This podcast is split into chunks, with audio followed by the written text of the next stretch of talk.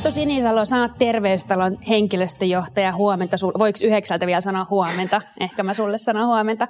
Hei, sä aloitit tässä hommassa aika hiljattain ja, ja tota, sä sait heti, heti hommaksi toisaalta olla vetää ja strategiaa eteenpäin ja sitten sä sait vielä tämän koronan ikään kuin tota, pyytämättä tai yllättäen.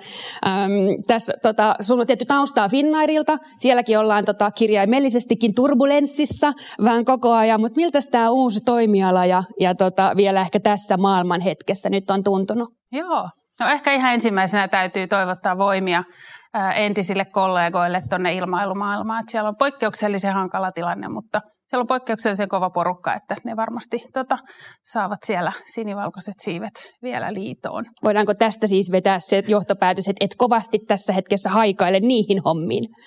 No äh, ihan kiva olla nyt uusissa tota, äh, hommissa, mutta, mutta tota, varmasti sielläkin tota, äh, tilanteessa niin, niin tota, monia mielenkiintoisia hommia äh, on siellä Finnairillakin tällä hetkellä tehtävänä ja, ja tota, pakko saada, saada tota, äh, erilaisia asioita aikaiseksi.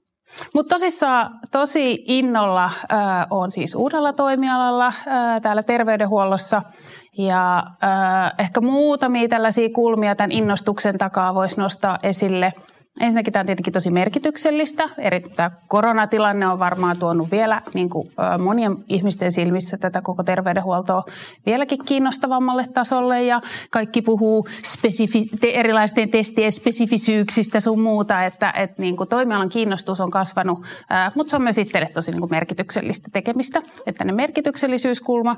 Sitten toisena kulmana me ollaan hirveän kiinnostavassa vaiheessa, että on muodikasta puhua murroksesta, mutta ei joku hetki sitten, kun tämä toimiala on ollut tänne tosi käsityöläisammatti, ja nyt me ollaan menossa kuitenkin kohti tällaisia erilaisia teollisempia malleja, niin siellä meidän niin kuin tuotannossa kuin, kuin sitten tuolla kaupallisessa päädyssä, niin, niin senkin keskellä on tosi mielenkiintoista olla, olla tässä ää, tämän tyyppisessä tota vaiheessa mukana. Sitten kolmantena täytyy nostaa tämmöinen kulma kuin ihmiset ja kulttuuri, että kyllä terveystalossa on huikean osaavaa porukkaa, että jos laitetaan suomalaiset pörssiyhtiöt riviin ja järjestykseen, niin opintoviikot per capita tai lukion keskiarvojen keskiarvot tota, mittareilla nousee varmasti toi terveystalo ihan kärkeen, niin äh, sit, ja siihen yhdistyy sitten tällaisiin osaavaa porukkaa, niin hyvät arvot ja, ja kova työmotivaatio, niin, niin kyllä sellaisesta, sellaisesta ympäristöstä on helppo innostua. Niinpä, tällaisessakin turbulentissa ajassa. No tällaisessa turbulentissa ajassa, mm. äh, ehkä erityisesti sitten kun noin niin peruspalikat on tollaset, niin, niin tota, siitä on helppo Niinpä. Tosissaan innostua ja, ja tota, on mahtavaa olla mukana. Ja ehkä pieni korjaus, että, että tota, ei nyt strategiaprosessi ei ollut ihan, ihan Sun... pelkästään mun harteilla, että siinä oli kyllä onneksi leveät harteet ja muitakin, äh, muuta porukkaa tekemässä. Joo. Joo. Hei, tota, jos ajattelee niin kuin, tota, teidän, teidän alaa ja teidän toimintaa, niin te olette kyllä tässä, tässä tilanteessa, tässä koronakeväässäkin ollut jotenkin sillä tavalla, niin kuin monella tavalla jotenkin niin kuin myrskyn silmässä tai, tai siinä, sanonko mä nyt seitsemännen kerran turbulenssi, voiko joku laskea. Tota, et toisaalta teillä on siis jengi ihan tosi monessa paikassa, että et teidän pitää niin kuin ikään kuin sit jotenkin johtaa, johtaa siis ihmisiä eri paikoissa, tori, tosi erilaisissa tehtävissä. On niitä, jotka voi olla etänä, niitä, joille se ei ole edes mahdollista, niitä, joilla on hommia niin kuin vielä enemmän kuin koskaan ja sitten toisaalta niitä, joille ei ole niin kuin hommia. Ää, miten tässä ajassa sen jengin niin kuin jotenkin katse ja, ja fokus pidetään oikeissa asioissa? Meillä on tosissaan 14 000 osaajaa 300 eri toimipaikassa ympäri Suomen, että, että paljon ihmisiä ja, ja paljon ö, eri niin kuin maantieteellisiä sijainteja. No silloin heti kun tämä tota, koronavaihe lähti käyntiin, niin, niin me jo hyvin aikaisessa vaiheessa todettiin, että me johdetaan niin kuin kolme, kolmea eri aikahorisonttia tässä niin kuin samanaikaisesti. Eli ensinnäkin sitä ö, niin kuin poikkeustilannetta, jollaiseksi me nyt sitten laskettiin toinen ö, vuosineljännes, eli viime kevät. Ja sitten toisaalta me johdettiin tätä vähän niin kuin ennustettiin silloin, että jonkinnäköinen palautuminen tapahtuu tässä toisella vuosipuoliskolla, eli nyt syksyllä. Ja sitten kolmanneksi johdettiin tällaista meidän niin kuin strategiahorisonttia, eli seuraavaa kolmea vuotta. Ja kyllä mä uskon, että se on niin kuin ihan tällaisena järjissä ää, säilymisen kannaltakin niin tärkeää, että, että niin kuin on katse sekä siellä niin kuin pitkässä pallossa, että sitten siinä niin kuin operatiivisen poikkeustilanteen johtamisessa. Eli kyllä tämä korona ää, meihinkin iski niin, että ollaan kerrottukin, että huhtikuussa 30 prosenttia käyntimäärät meillä vaikkapa väheni ja, ja ihmisten työtehtävät muuttu tosi paljon. Siirryttiin erilaisiin niin kuin, ö, etävastaanotoille ja, ja niin poispäin. Eli, eli kyllä se niin kuin, ö, muutos oli dramaattinen silloin ö, keväällä ja, ja tota, nyt sitten toisaalta tässä syksyä on leimannut taas tällainen niin kuin ylöskaalaaminen ja vähän niin kuin lähes resurssien loppuminen ja, ja tota, ö, tekijöiden ö, loppuminen, kun ollaan sitten vaikkapa tämän niin kuin aktiivisen koronatestauksen ö, parissa työskennellään. Et tosi asiat muuttuu paljon ja aika nopeasti, joten siinäkin mielessä on ollut niin kuin pää pysynyt kirkkaana siinä, että ollaan niin kuin systemaattisesti johdettu näitä niin kuin eri aikahorisontteja niin, että se ää, homma ei ole mennyt mössöksi. Onko sinulla siitä antaa joku konkreettinen vinkki, että miten se sitten onnistui toi kolmessa pysyminen? Ää, varmaan yksi on ihan semmoinen niin kuin kurinalaisuus ja systemaattisuus siinä, ja toki niin kuin viestintä oli tosi tärkeä keino, että, että me pidettiin webinaareja ja läheteltiin erilaisia tota, kirjoja kirjeitä ja, ja tota, erilaisia niin kuin viestintävälineitä käytettiin siinä, että, että ä, saatiin sitä niin kuin, ä, samaa viestiä ä, kerrottua niin kuin systemaattisesti ä, joka paikkaan, niin, niin tota, mä uskon, että se oli tärkeää.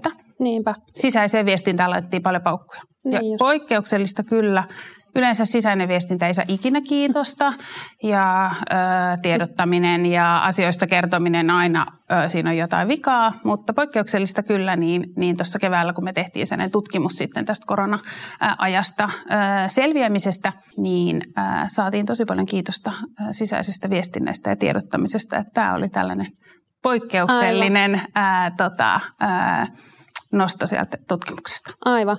Hei, tuossa Muutosvoimaa kirjassa, joka säkin olet ehtinyt vähän sille kannen ainakin jo katsella, niin, niin siinä, tota, siinä vähän möyhitään sitä väitettä, just sitä tavallaan sitä burning platform-kelaa, että aina pitää olla se kriisin tuntu, jotta muutokset niin kuin menee eteenpäin. Niin mitä sä siitä ajattelet? Mä uskon kyllä siihen, että jos organisaatiossa on niin kuin kulttuuri ja johtaminen kunnossa, puhutaan muodikkailla termeillä psykologisesta turvallisuudesta ja, ja, ja tota, virheiden hyväksymisestä ja, ja tämän tyyppisistä asioista, niin mä uskon kyllä, että se ei ole niin ongelma, että ihmiset ei innostuisi. Että kyllä mm. ihmiset innostuu uudesta. Fiksut ihmiset, niin, niin kyllähän ne näkee ja innostuu ö, erilaisista uusista asioista ja muutoksista.